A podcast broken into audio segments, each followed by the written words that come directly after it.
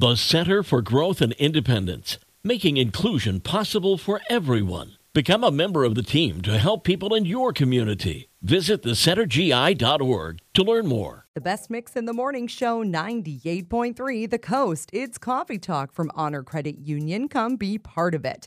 So there's a lot of leftovers when it comes to Thanksgiving. It seems like we always cook a lot more than what we need and then you eat it forever. But here's the thing, according to the US Department of Health and Human Services, a lot of these items do have kind of a end date, right? So turkey Lasts for four days in the fridge, four months in the freezer. It's best stored by cutting into small pieces and keeping in small containers. They say gravy also lasts four days in the fridge, four months in the freezer, and is best reheated by bringing to a rolling boil, cover to heat.